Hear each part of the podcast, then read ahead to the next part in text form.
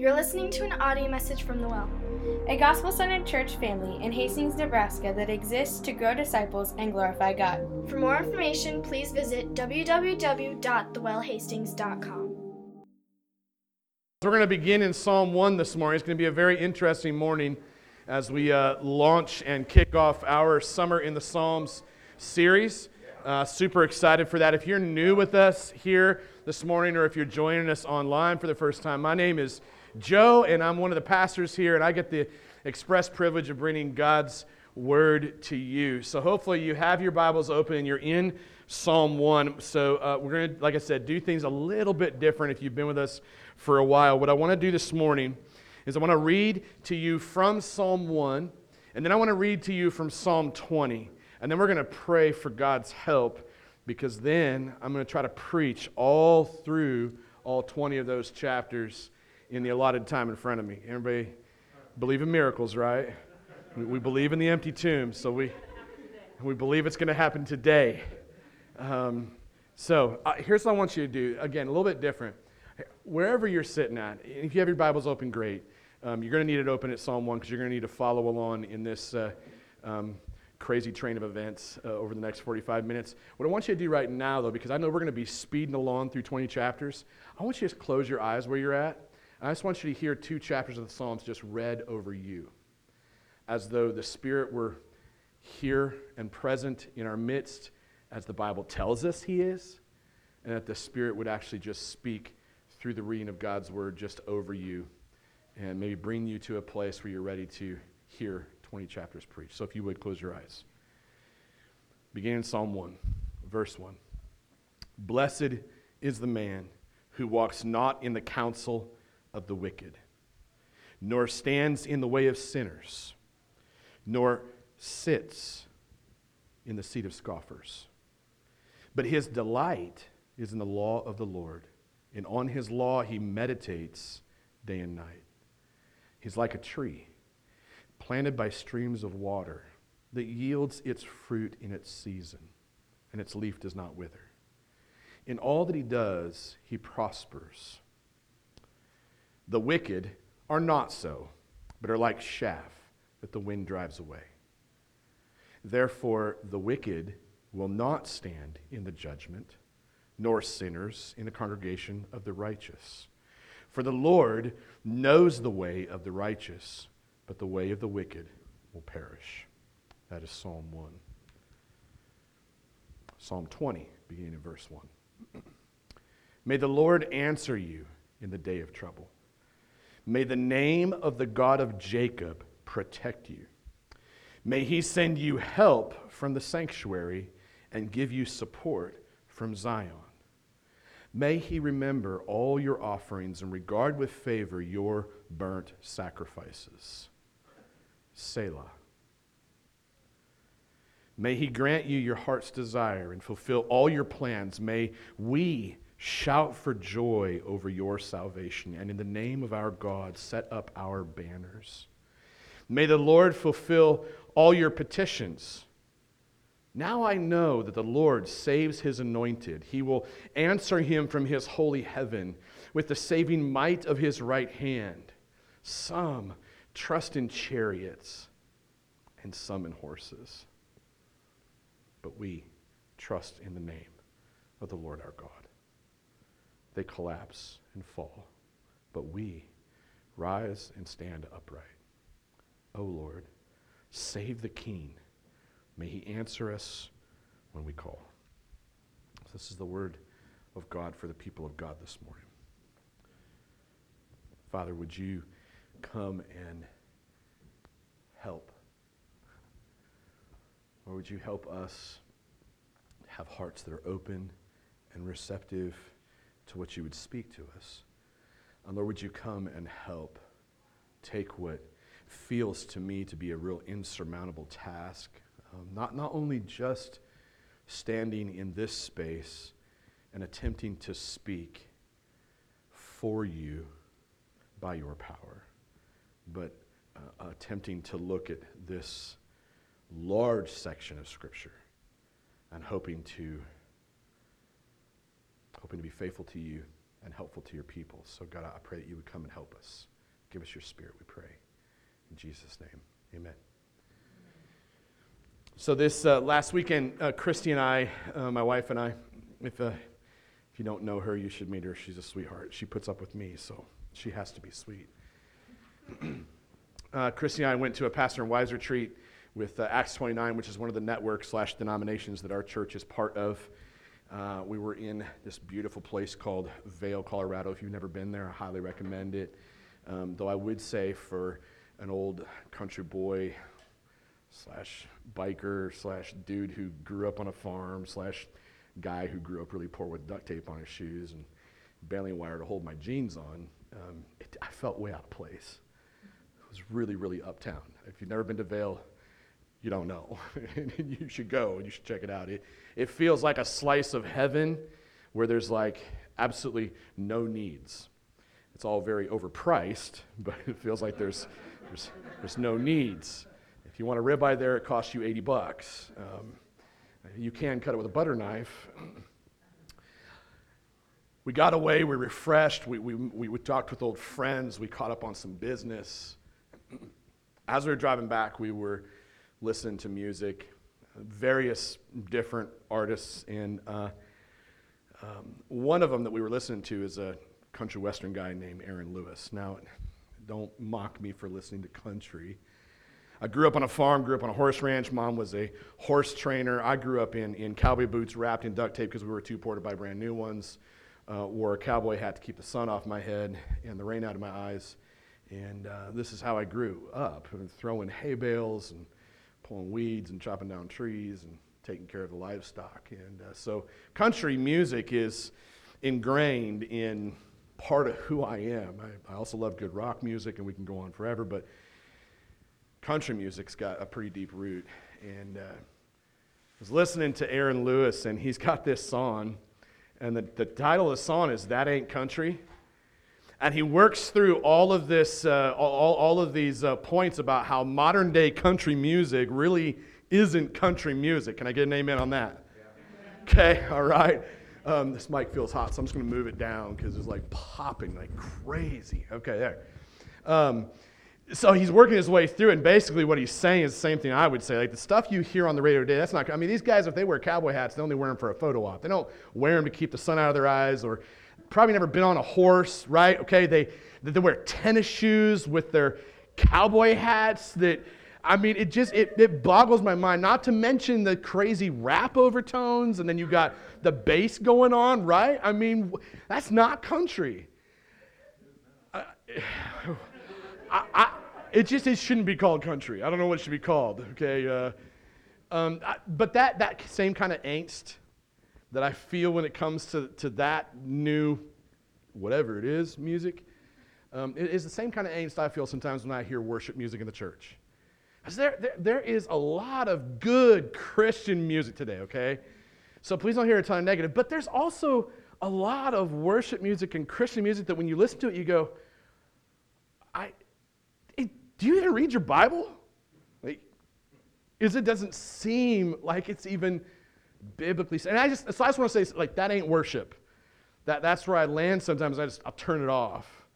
Um, and I, share this because that is some of the heartbeat uh, behind why we um, jump into the Psalms every summer. Our, our, our rhythm regularly is to study 10 Psalms throughout the summer. And I've been telling our people have been with us for a long time. That if you do the math, there's 150 Psalms. Um, so that's 15 years. Um, not to mention, Psalm 119 is really long, so we're going to take a full summer for that. So that's 16 years of studying the Psalms together as a church family, which means y'all are stuck with me for 16 years unless God comes and takes me back home or y'all fire me, one of the two. So um, we're looking forward to continuing that this year. This year, we're going to be in uh, Psalms 21 through 30. Now, I had this crazy harebrained idea. Um, and, and, well, look, before I go to the crazy harebrained idea, the reason we're in the Psalms is to help us wrestle with and, and grasp true worship in, the Bible. Like the, the Psalms are full of these nitty gritty, heart wrenching, gut wrenching poetry and songs, okay? So for the other church, and for Israel, the Psalms literally were their songbook. It was their hymn book. They carried that under their arm and they walked into their gatherings, they'd open it and they would sing these things. Now, when you get to a place like Psalm 3 here in a few minutes with me, and, and, and you're singing something like, God, please uh, smack the cheek of the wicked and break the teeth of my enemies. I mean, can you imagine seeing that in a worship song? You're never going to find that in the church today. Why? Because we're soft. We're soft, okay? And we, would rather have country that's not really country, anyways. when you get into some of these psalms and you, and you realize, hey, the, these are the song book. This is the worship song book of the early church in Israel. And then you, you compare that to today's worship. That's where, if you read the Psalms enough, I think that's where some of that angst comes from for me. And our hope, my hope, and our hope is that as we would study those, it would bring us back to what true worship actually is something that's real, something that's not fluffy. It's not all rainbows and unicorns, right? Life's not that way. We know that. Life's tough. Life can be good, but life can be tough. And yet, there, there's a way to worship God in that. Um, I had some questions written down in my manuscript that I'm not following very well yet, so that should give you an indicator of how long we're going to be here. I had these questions as I was studying through these, these Psalms. I'm going to get through these questions quick, and then we're going to bounce into we're going to we're going to roll through these quick. I just want to set the stage a little bit more. Like when I think about the Psalms I think about worshiping God, here's questions I ask. I think you might ask them too. Like, how do I relate to God during the most difficult seasons of my life? In those seasons, like, how do I actually relate to Him in a healthy way? And and and how does he relate to me? Like, who is he in those difficult seasons? How, how, how am I supposed to go to him when life has tossed one curveball after the next that seems like it's traveling so fast it's ready to take my head off, right? In those seasons where it's gut wrenching, it's hard, and you feel like, God, I don't even know if I trust you anymore. I, I don't know if you've ever said those things. Um, I have. Like, God, I, you allowed this really horrifying thing to happen in my life. I'm not even sure I like you. Is it okay to say that? Is that still worship? Um, like what, when, you, when you realize, like, Satan, you got Satan, sin, and death, those are our worst enemies, right? Flesh and blood's not our worst enemy. The problem is we can see flesh and blood, you can't see Satan, sin, and death, and so we get fixated on other people like Democrats and Republicans. Okay. Amen. We get focused on people like they're our enemies, and it's like, yo, the Bible's really clear. They're not our enemies. There's these invisible spiritual forces, Satan, sin, and death. That's our enemies. That's what Jesus died to defeat. He didn't die to defeat Democrats and Republicans, either or. So why do we get caught up in it? Because you can see it, that's why. Great distraction, Satan. Thank you very much.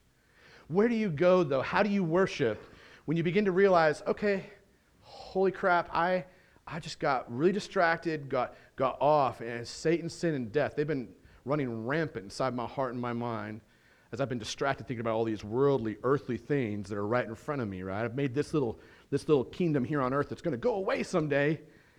I've made that my, my ultimate kingdom. When you realize that, how do you worship God? How do you go to Him, right? Um, where, where do you find true and lasting joy? In the midst of all the overwhelming circumstances of this life. How, how do you cling to the finished work of Jesus in the cross, the empty tomb, and the promise of eternity when it just seems like life is laughing in your face over and over and over again? I can tell you this it's not going to be by sitting on the sideline and singing songs like, God, your love is so stinking reckless because the word reckless is not in the Psalms ever in regards to God's love. Right? Now, I love the psalm, but I happen to insert in place of reckless, I insert steadfast. Makes sense because steadfast is all over the Psalms. And then you've redeemed that song. I don't want to have a vision of, of God in, in, in a picture of who he's not. I don't want to try to relate to him in a way that is not him. And so I come back to the Psalms. This is some of the heartbeat. This is some of the questions under the surface of why we go to the Psalms every summer. Now that I've killed 12 minutes of our time, we're going to take the rest of our time and run through 20 Psalms. You ready? Let's go. Grab your Bibles. Follow along with me. It'd probably be the best way for you to stay I- engaged. Even if you have them on your tablet, it'll be good. We're going to start in Psalm 1. It's going to be easy. All you got to do is hit the arrow or turn the page, okay? And here's what we're going to do, just to get, kind of give you a picture. What I've done is, I, in my study this week, I, I have just kind of highlighted a couple of verses in each psalm and tried to theme each psalm the way that I think the psalm is. Um, so it's very devotional in the way we're going to work through these, but it's a lot. So I'll warn you ahead of time, it's a lot. The tendency is going to be to check out at times, so just stay engaged. Have your neighbor smack you. Just look at your neighbor and say, Smack me if I fall asleep. I only saw some of you do that, so some of you know that your neighbor will definitely do this, and that's probably, yeah. Psalm 1. What do we see in Psalm 1? Uh, in Psalm 1, what we see is basically an outline of what it means uh, to, to, to, to live righteously, right? Um, and that's what worshiping God is all about. Worshiping God is all about living a lifestyle that is righteous in God's sight. So, do you ever stop and wonder what it means to be a righteous person? Like, what does that mean to be a righteous person? You see, by the grace of God, as you and I trust in the finished work of the cross, the empty tomb, and the promise of eternity, then here's what we get to say along with the psalmist in verses 1 through 3 of Psalm 1. We're able to say, Blessed is the man who walks not in the counsel of the wicked. So I'm not taking counsel from wicked people, nor stands in the way of sinners. So I'm not going to be standing there with sinners and be like, I'm just like you. Nor sits in the seat of scoffers. So I went from walking to standing to now taking a seat with people who are enemies of God. No, not going to do that either. This does not mean I'm not going to be in the world, I'm just not going to be of the world, okay? But his delight, the psalmist says, is in the law of the Lord. And on his law he meditates day and night. Think about that idea of meditating on God's word day and night. The, the word meditate is like a cow chewing his cud. It's the idea that you're going to chew on this, you're going to consume it, you're going to eat it. Why? Because God's word, God's law is what's going to nourish your spirit. How many of you here today know that deep down inside you are spiritually malnourished? You don't have to raise your hand. Going to put you on If you want to, you can. It's fine too. It's good. How many of you know that you, deep down inside you're spiritually malnourished because you have not been feeding on God's word? As a person who lives righteously delights in the law of the Lord, and on his law he meditates, chews day and night. He's like a tree planted by streams of water that yields its fruit in its season. Its leaf does not wither. In all that he does, he prospers. So, what this teaches us is that real worship, not fake worship, but real worship that honors God, it's the kind of worship that is backed up by a righteous lifestyle, that is full of the spiritual fruit and the life giving presence of the Holy Spirit. And it centers around being in God's Word. Psalm 2. Turn to Psalm 2. In Psalm 2, we learn that Jesus is the King of Kings. We've probably heard this phrase many times. Jesus is the King of Kings. Now, when you and I survey the world that we live in right now, I think it's pretty easy to see that the nations around us are basically raging against anything that is godly or good. Would you agree? And we look in the world around us, and there's not a whole lot of good that we see in the world. In some regard, at times, it feels like the world is head, heading to hell in a handbasket, right? Um, so, where do you turn? Where do you turn when you see how hostile the world is to the ways of the Lord? Now, again, shouldn't be shocked by this. This should shock no one, okay? Even though we live in America, America is not heaven, so we should quit trying to make it heaven, you know, because it's never going to be heaven. Um, bringing a little slice of heaven on earth is what we're doing right now as a church, okay? Um, what do you do then? Yeah, you're not going to be surprised. But when you see how hostile the world is to the ways of the Lord, what do you do? Here's what we do we turn to the King of Kings. We trust in the King of Kings. We say there may be kings of this earth, but my king's bigger than that king. My king's eternal. That king's going to die. My king's not dead. He left a tomb empty, right? He's the King of Kings. We turn to the crucified, risen, and returning Christ. And in those moments, what we do is we sing with this psalmist in Psalm 2 as he remembers what God has said. What has he said in verses 6 through 9?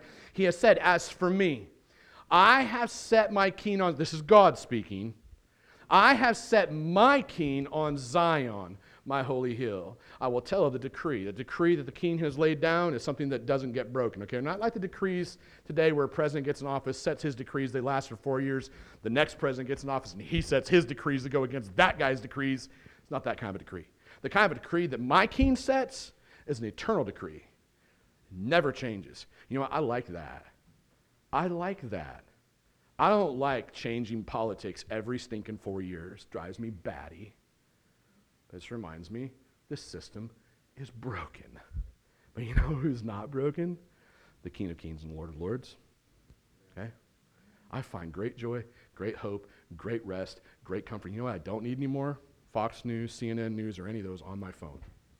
You know why? Because I got the King of Kings living in my heart. That's all I need. So we can say with the psalmist, As for me, I have set my king on Zion, my holy hill. I will tell the decree, which never ends.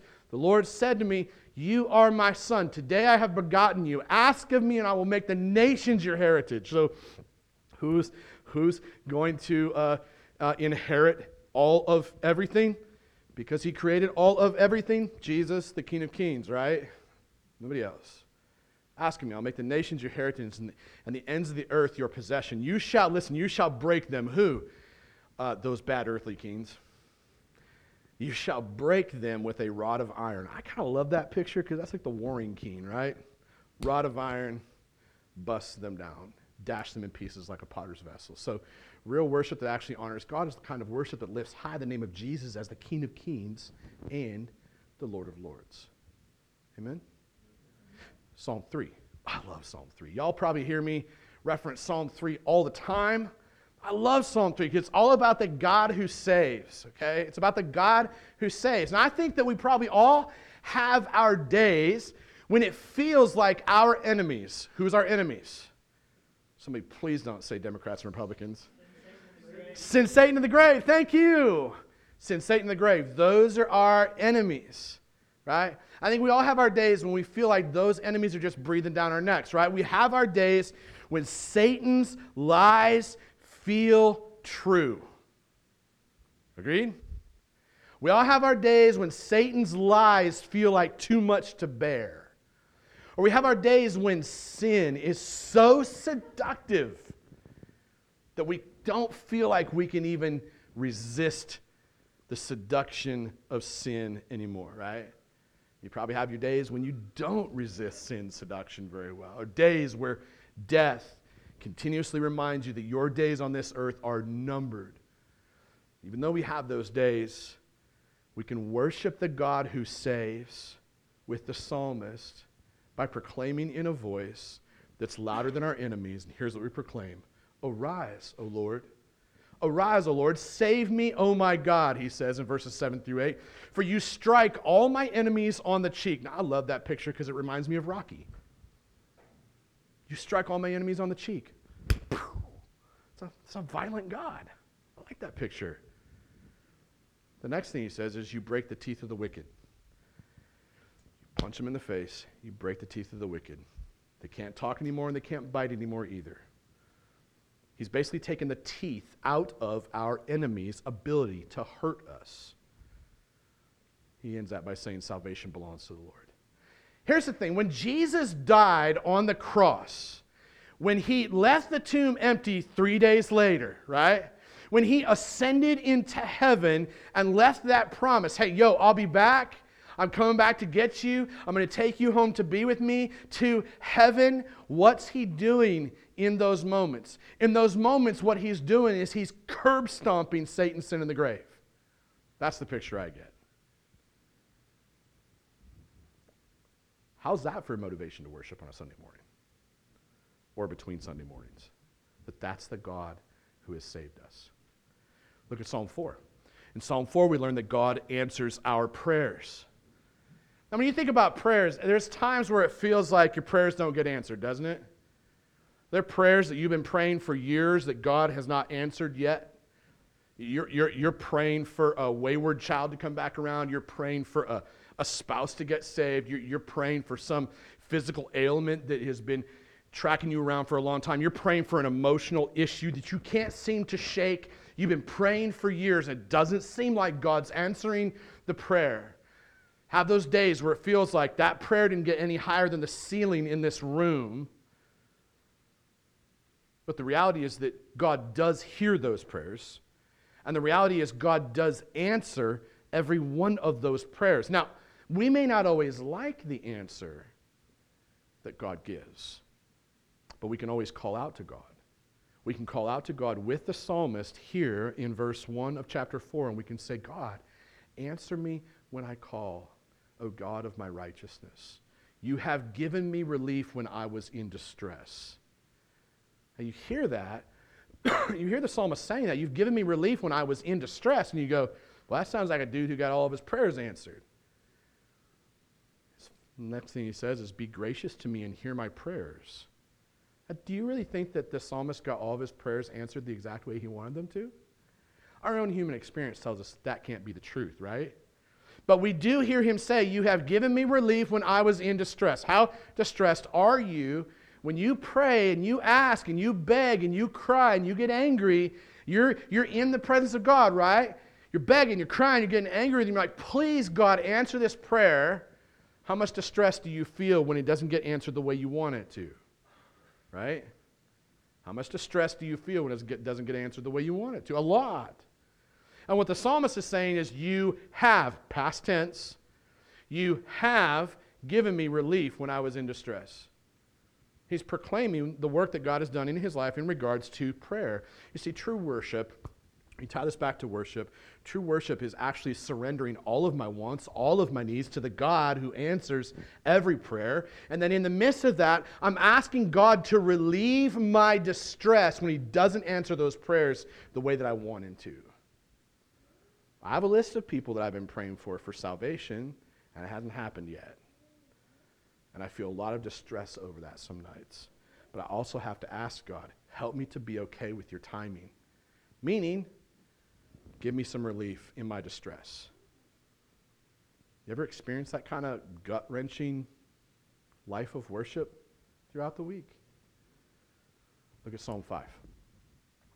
In Psalm 5, we learn that God leads us into righteousness. Sometimes it feels like life can be one never ending highway, right? It's kind of winding, turning, it's a never ending highway. Multiple twists, multiple turns, multiple blind spots. I hate the blind spots of life because you don't see it coming. Duh. It's like, I never saw that coming. And then you kind of get into this little PTSD mode where you're like, I don't know what's going to come around the next corner. I don't even think I want to drive forward anymore, right? Like just curl up in a ball inside my home. I think at times when it comes to this highway of life, like it feels like we're almost being pushed or pulled or crowded through all those twists and those turn, turns, all the kind of like heavy traffic around us in the world, right? Like just people everywhere heading all these different directions. And you're, you're kind of wondering, like, where are we headed next? And God, how, how, how do you want me to handle this next turn? Will you lead me in the right direction?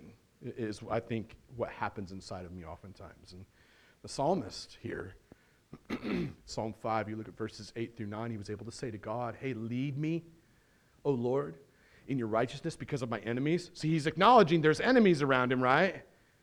Just make your way straight before me. Because there's no truth in their mouth, he says.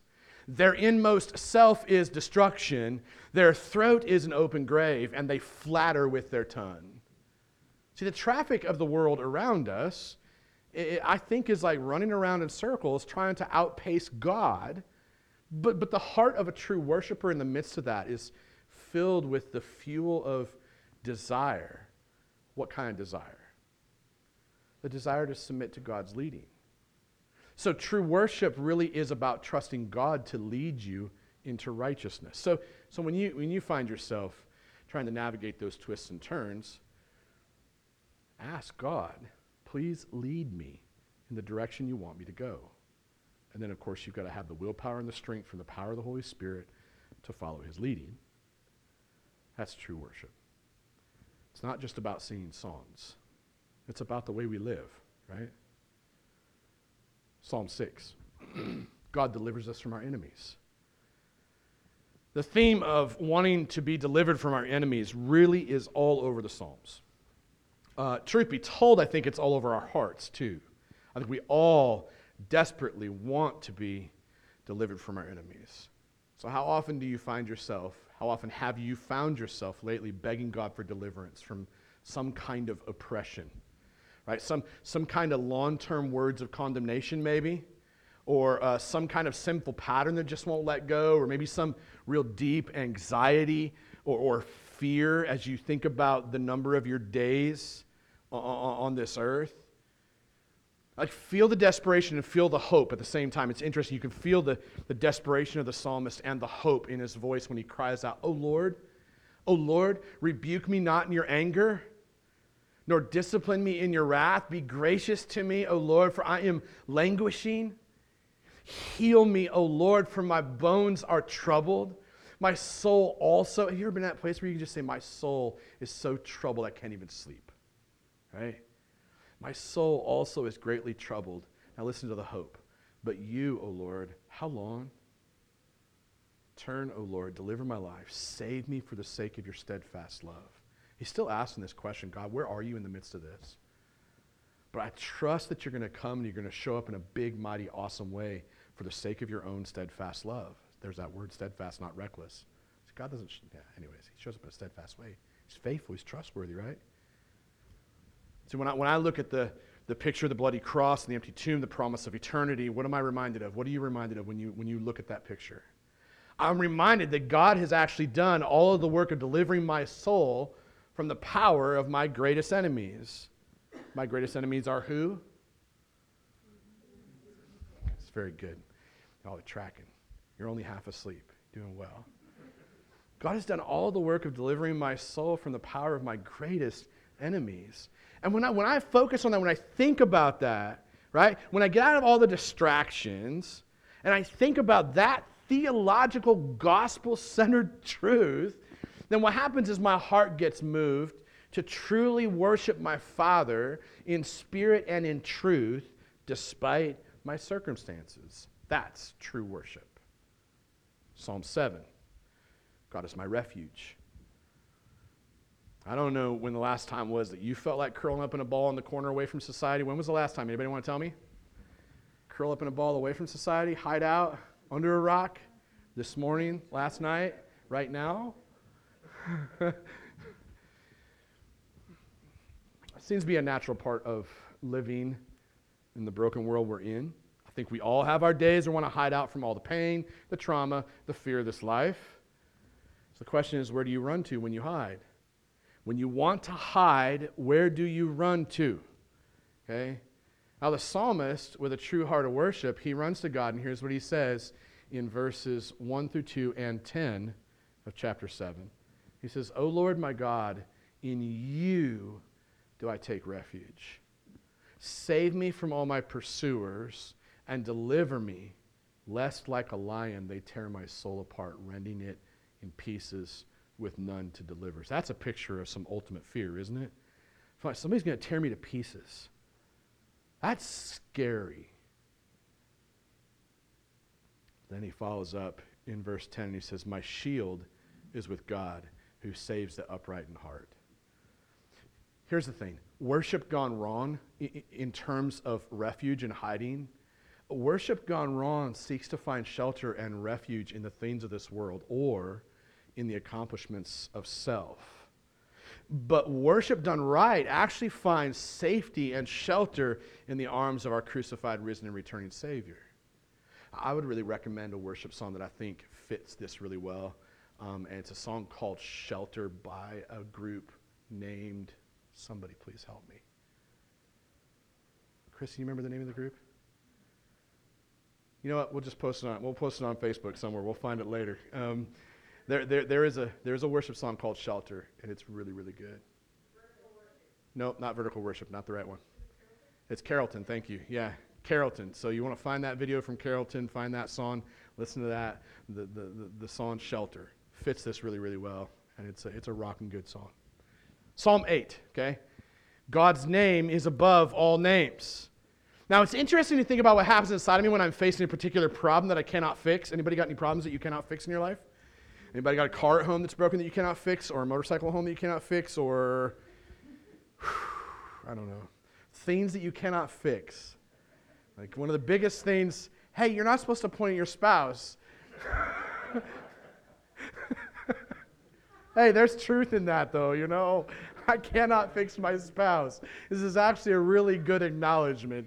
Um, we, there's a lot of us that need to be reminded of that on a daily basis, namely myself. It's interesting to think about this, right? The frustration, the anger, the fear you feel when you can't get something fixed. So when my car is broken and I can't fix it, that's what I feel. I feel frustrated. I feel angry. I feel afraid, right? What's how much it's going to cost? Yada, yada. I got to go buy a new car. But then what happens is I, uh, I, I, just I know how this goes. When I see the name of my mechanic pop up on my phone, I start to get a little, uh, I feel a little bit of anticipation, right? Uh, he's calling. I'm like, oh gosh, how bad is it going to be? Can he get it fixed? And, and so on and so forth. And, and then when I hear his voice and he's reassuring me, hey man, it wasn't that bad. It's only like 200 bucks. It's not, it's not 3,000. You're, you're good to roll. I got it fixed. You can come pick it up right now you know what that sense of relief is like when you feel, I mean, most of us like, no, I, I know the other side of that when it's like $3,000 and it can't be fixed. I go, yeah, I get that. But those, that's what makes the moments where he's like, hey, it's good. 250 bucks, you're out the door. That's what makes those moments really good. Why? Because I know all the bad news of what can't be fixed. So when something actually does get fixed, I'm like, heck yes. Right? Those moments, I know what it's like to experience that. And then in those moments, I trust that mechanic, right? Because I have experienced Him fixing something that I previously could not fix. And it's not just this mere crazy little intellectual thing where I've just written out 20 points on a piece of paper. I've actually experienced what it is to have somebody step in and fix the thing that I can't fix, and I now have emotionally experienced it and I trust Him. Right? That's a new level of trust that you don't get in academia all the commentaries on my shelf that I love and I always call my best friends, outside of a few of you here, of course. Secondarily, they're my best friends. But they don't, they don't come anywhere close. They don't come anywhere close to experiencing God truly fixing something and then me trusting Him. See, once I realize that He alone is able to fix anything and everything, then what happens is I am inclined to come to Him just like the psalmist in Psalm 8, verses 1 through 2, and say this. I say, Oh Lord, oh Lord, how, how majestic is your name in all the earth, right? You set your glory above the heavens. Out of the mouth of babies and infants, you have established strength because of your foes to still the enemy and the avenger. Crazy, out of the mouth of babies could stop God's enemies. I love that. Like true worship, at the end of the day, trust God enough to know that his name is above all other names. And He alone is able to fix what is broken inside of me, which to me is the most frustrating thing in the world. Like, I get frustrated about the broken things in the world around me, yes. But the most frustrating thing that most of the time I don't really like talking about is the broken places inside of me. It's what makes talking about all the broken things inside of the world so fun. Because I can talk about they and them out there, I ain't got to deal with the dirtiness and the darkness in here. Right? It's a pattern that we in Christianity get stuck in all the time. But if I truly have a relationship with Jesus where I've experienced Him fixing what is broken inside of me, I can be real, I can be honest, I can worship Him in spirit and in what? Truth, not falsehood. Truth. What's broken inside of me, God will fix. Look at Psalm 9. Psalm 9, God does amazing things, right? God does amazing things. You ever, you ever sat down, took 30 minutes to make a tangible list of all the things that God has done for you, and then shared that list with everyone that you know? That's what the psalmist does here. I'll give you a brief overview verses 1, 3, 6, 9, 10, 12, and 16, okay? Here's what he says I will give thanks to the Lord with my whole heart. I'll recount all your wonderful deeds. When my enemies turn back, they stumble, they perish before your presence. The enemy came to an end in everlasting ruins. Their cities you rooted out. This is what God has done, okay? The very memory of them has perished. You wiped them, their memory off the face of the planet. I kind of like that. The Lord is a stronghold, he says, for the oppressed, a stronghold in times of trouble. Those who know your name put their trust in you. Oh, this isn't a those who know about your name. This is an intimate, those who know you, God, put their trust in. There's lots of people who know about God, but they don't know God. I don't know if that's you today. I have my seasons. I get to stand in the pulpit and tell you all the things I know about God, but I sure hope that gets tempered with the fact that I know God. I hope it gets tempered with that, right? Those who know your name put their trust in you. For you, O Lord, have not forsaken those who seek you. For he who avenges blood is mindful of them. He does not forget the cry of the afflicted. The Lord has made himself known. He has executed judgment. The wicked are snared in the work of their own hands. What's happening in this psalm is the psalmist is making a list of all the amazing things God has done. These are the reasons that we worship him. So, true worship tells the unvarnished truth about the amazing things that God has done in our lives. Have you made that list? You should make that list of the amazing things that God has done and then share it with everybody you possibly can. Psalm 10 God helps and defends the helpless. I think the train picks up from here and starts moving a little bit faster. Because about the time I got to the 10th Psalm in my study this week, I was like, yo, you put 30 hours into this study already. You better get your butt moving, okay? So just so you know, Psalm 10 God helps and defends the helpless. You ever have those moments where you feel absolutely helpless? Where you feel powerless? Like, I feel helpless to overcome my sin sometimes. I don't know about you, but there are days where my sin steps in, and I'm like, yo, I, I feel like you won this day. I know on the day when Jesus was resurrected, I win in him. But today, I feel like I lost and I'm helpless and I got no power to overcome this thing that's been following me for years, right? Are those days where I just recognize my, my ability, my capacity, my ability to think, speak, talk, be present, all my gifts and talents, they're limited. And they're starting to get, they're starting to not be as sharp as they were previously, too. So I'm, just, I'm reminded my days are numbered, right? And the psalmist realizes that God helps and defends the helpless. And this is what he says in verses 12 through 15 of chapter 10. He says, Arise, O Lord. O God, lift up your hand, forget not the afflicted. Right? And he asks this question why does the wicked renounce God and say in his heart, You will not call to account? And he's like, Why are those people so bad? Why are they so bad? He's almost, it's almost like he's, he's almost like he's questioning God too, because he's like, Yo, Lord, do you not see these bad people? You to see how bad it is here? Why does the wicked renounce God and say in his heart, You will not call to account? But you do see, he says. You do see, God, you do see, for you note, you make notes of mischief and vexation that you may take it into your hands. You, it's to you that the helpless commits himself. You have been the helper of the fatherless. So, knowing that, he says, break the arm of the wicked and evildoer. It just reminds me of an MMA match, I think. God just grabs the bad guys and slam dunks them on. Maybe it's not even MMA. Maybe it's more like WWE. You know, it's like a pile driver down on the ground. He breaks their arm. break, the, oh, break the arm of the wicked and the evildoer. Call his wickedness to account till you find none. So I think true worship here is relying on God to help you and defend you when you feel helpless, when you feel powerless.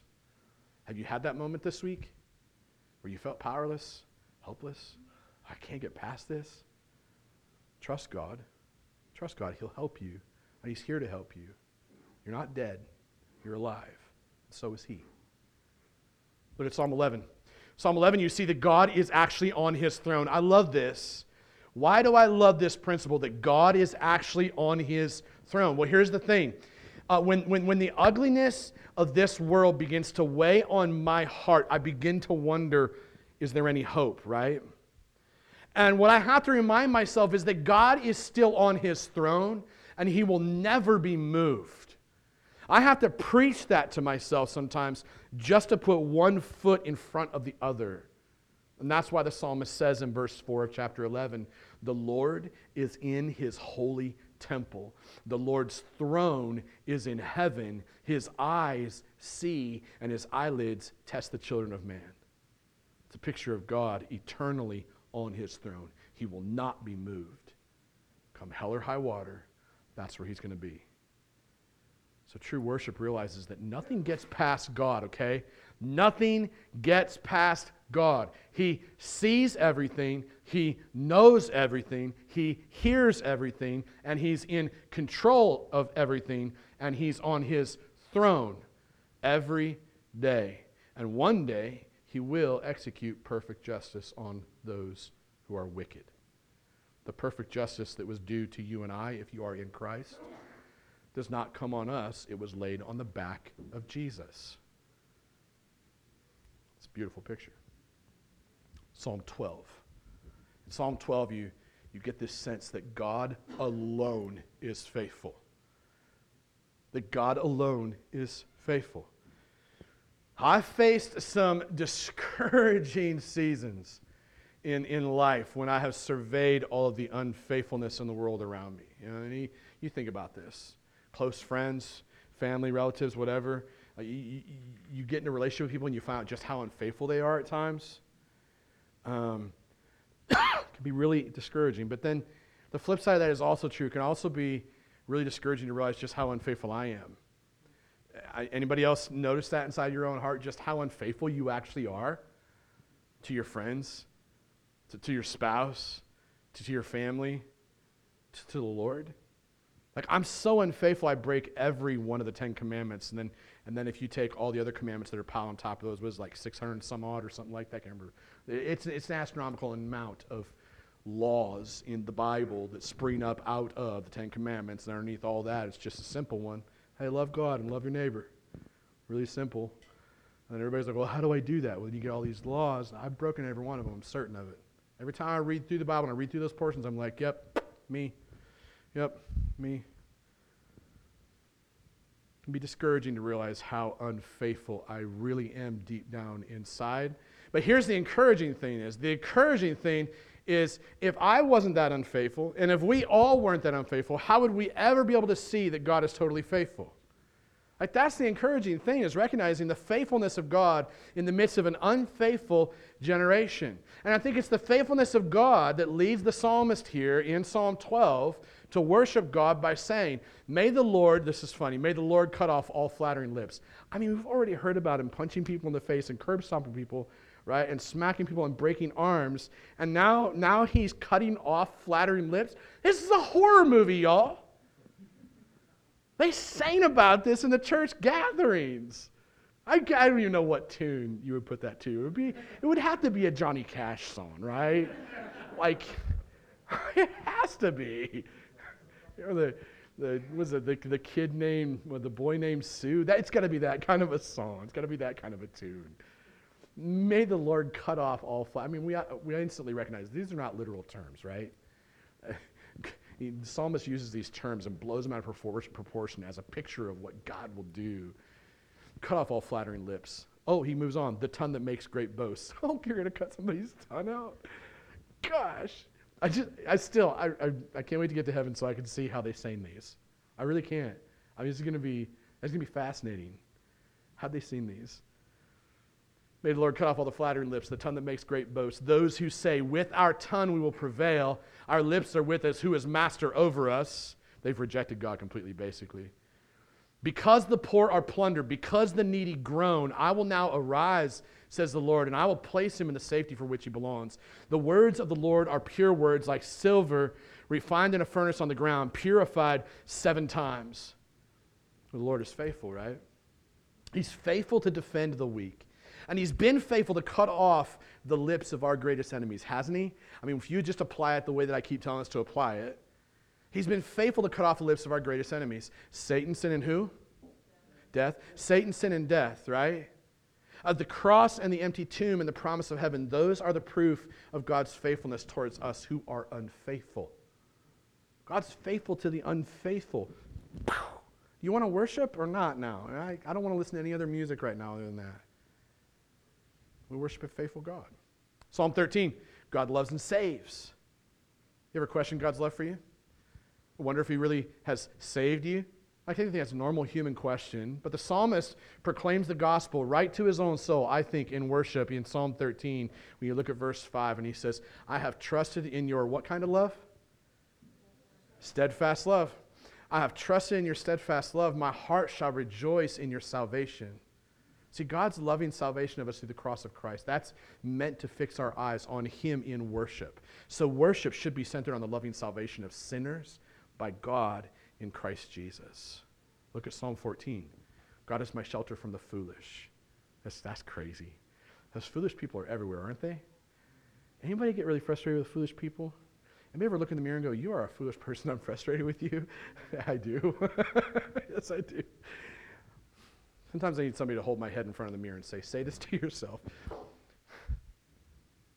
Who's going to protect me from that foolishness, right? The psalmist says, You, O foolish one, in verse 6, you, and that's my parentheses, O foolish one, uh, would shame the plans of the poor, but the Lord is his refuge. So when you and I find shelter, once again, back to that theme of shelter, we find shelter in the presence of God by worshiping him alone. What do we find? We find safety from the foolishness, not only in this world, but from the foolishness in our own hearts. Look at Psalm 15. God's presence, I will not be moved. That's the theme there. God's presence, I will not be moved. You think about the wind and the waves of this life, the wind and the waves of temptation, condemnation, suffering. They're always seeking to move us from the presence of God, right? But when you give yourself over to God in a lifestyle of worship, it seeks to honor God in all that you think, say, or do. And that's a good question to always ask God, will this honor you? Nice thing is, it gives you a pause before you just react to things. it's just a very practical piece. Like you can just pause. God, will this honor you? No? Well, I'm going to do it anyways. Sometimes happens. No? Okay, ah, I probably shouldn't do that. Give me your power of your spirit, right? When we seek to honor him in all that we think, say, or do, then, then what we can, we can do is say with the psalmist, he who does these things, and in, in, Psalm 15, it's a list of, of good things that a righteous person would do. And he ends it by saying, He who does these things, God honoring things, that person shall not be moved. Why? Because the person who's behaving and living in a way that God calls him to, that person is attempting to worship God in all that he thinks, says, and does. So worship, worship really is like an anchor in life. Worship is like uh, the anchor of a lifestyle that will not be moved from God's presence. Look at Psalm 16. Psalm 16, you see that God will never leave you, which is a great promise because loneliness is powerful, isn't it? How many of us here have felt lonely just in the last week?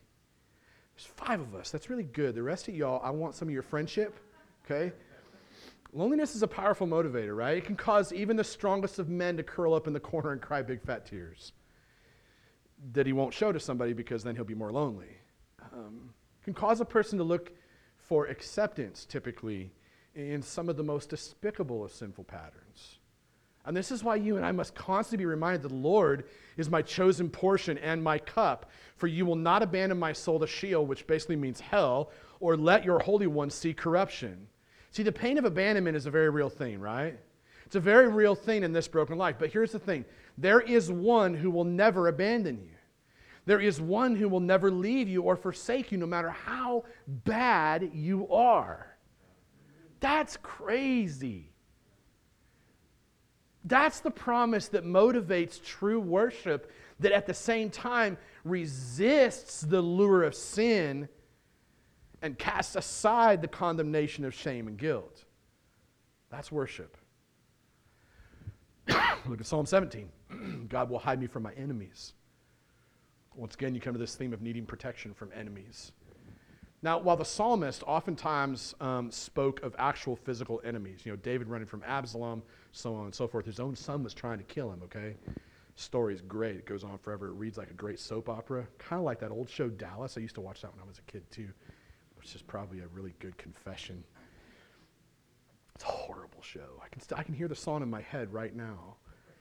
But the psalmist often spoke of physical enemies, and we know that our most dangerous enemies are who?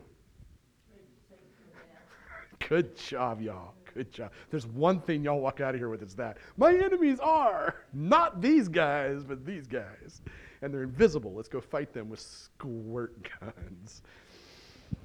To these enemies, though, to these enemies, according to the psalmist in Psalm 17, look at verses 6 and 7, we can stand in worship, we can proclaim together God, I call upon you, for you will answer me. Incline your ear to me, hear my words, wondrously show your steadfast love, O Savior of those who seek refuge from their adversaries at your right hand.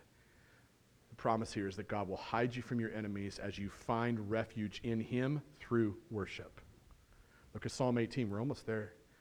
Psalm 18 is one of my favorite Psalms. In it, we learn that God is my rock and my fortress So I realize that sometimes my heart begins to slip away. Anybody ever notice that in your own life? Your, your heart kind of begins to slip away from the presence of God, right? Um, like, like when you're being bombarded with temptation or you're being bombarded with shame, being bombarded with condemnation or guilt, what do you need in those moments? What you need is a heart that gets reoriented, turned around, and back to God through worship. And in those moments, the way the psalmist does it, through worship, he says, I love you, O Lord, my strength. One of my favorite worship songs is I Love You, Lord. Have you ever heard that song? I'm not going to sing it for you. I've done that in the past already. We're not going to do that again. I love you, Lord. It's a beautiful song. It's repetitive, um, but it's true. And it reorients your heart. He says, I love you, O Lord, my strength.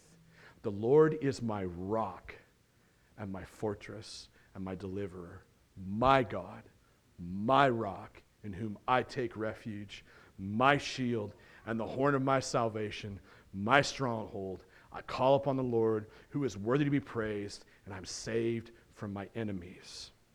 See, when you and I turn to God as our rock and our fortress in times of trouble, what we're doing is we're giving him the worship he deserves.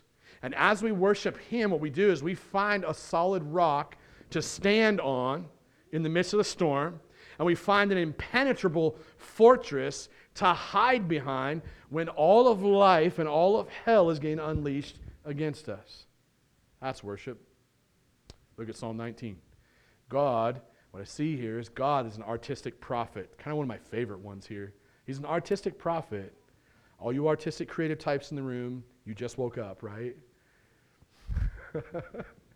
God is an artistic prophet. There are a lot of ugly things in this life, right? Agree? A lot of ugly things to face. And I think that if you and I are not careful, then our hearts can get weighed down with all the ugly stuff. And this is why the psalmist reminds us that God is an artistic prophet who speaks through the beauty of his creation, his spoken word. And he says it this way in verses 1 and 7 of chapter 19. He says, The heavens declare the glory of God, and the sky does what? The sky proclaims. Have you ever heard the sky say anything? I don't hear this guy talking, but I can see it talking. I can see what it's saying. Definitely a play on words, right? The heavens declare the glory of God, and the sky proclaims his handiwork. The law of the Lord is perfect, reviving the soul. What you see in Psalm 19 is this dual feature of God's handiwork in creation revealing himself, and then God's spoken word through his, his word, right? His law. He, ties both of them together, and that's what worship is about. Worship is about moving the affections of the heart through the beauty of creation to our Creator, who is an artistic prophet, right? Who speaks loudly through his creation and then also his spoken word. And both go together, they don't, they don't contradict each other. Psalm 20, last one, we're there. God's name is trustworthy. It's the last thing that, that we'll look at.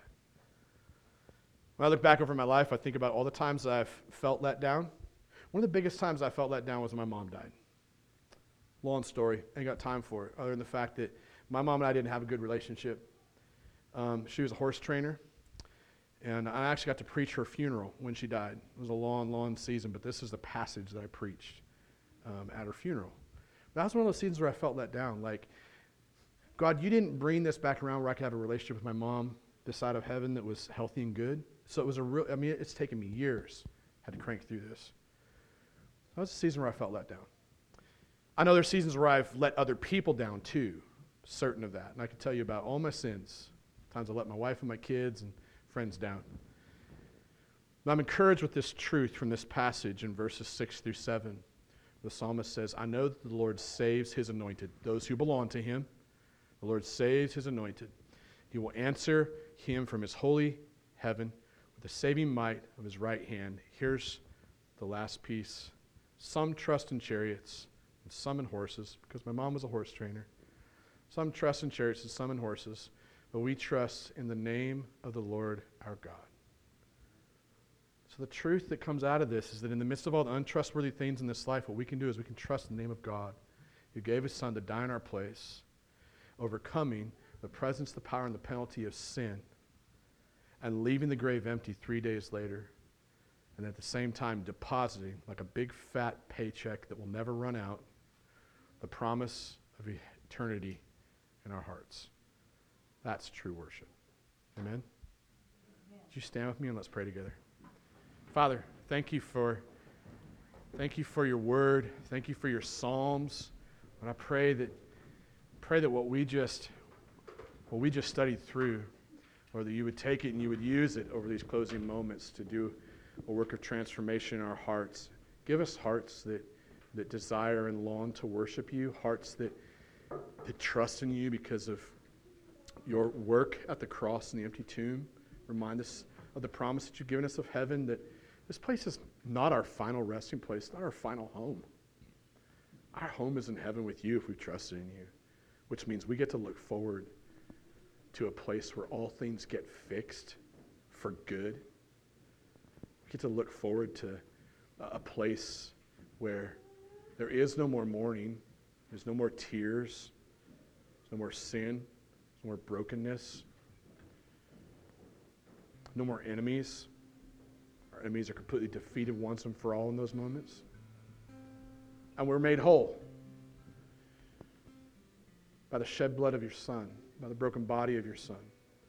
Lord, and as we close with worship to song, and as we close the time of prayer, receiving communion, God, pray that you would come and break our hearts a little bit, mend our hearts a little bit, strengthen our hearts a little bit, turn our hearts to you. I trust you to do this work. In Jesus' name, amen. You're listening to an audio message from The Well, a gospel centered church family in Hastings, Nebraska that exists to grow disciples and glorify God. For more information, please visit www.thewellhastings.com.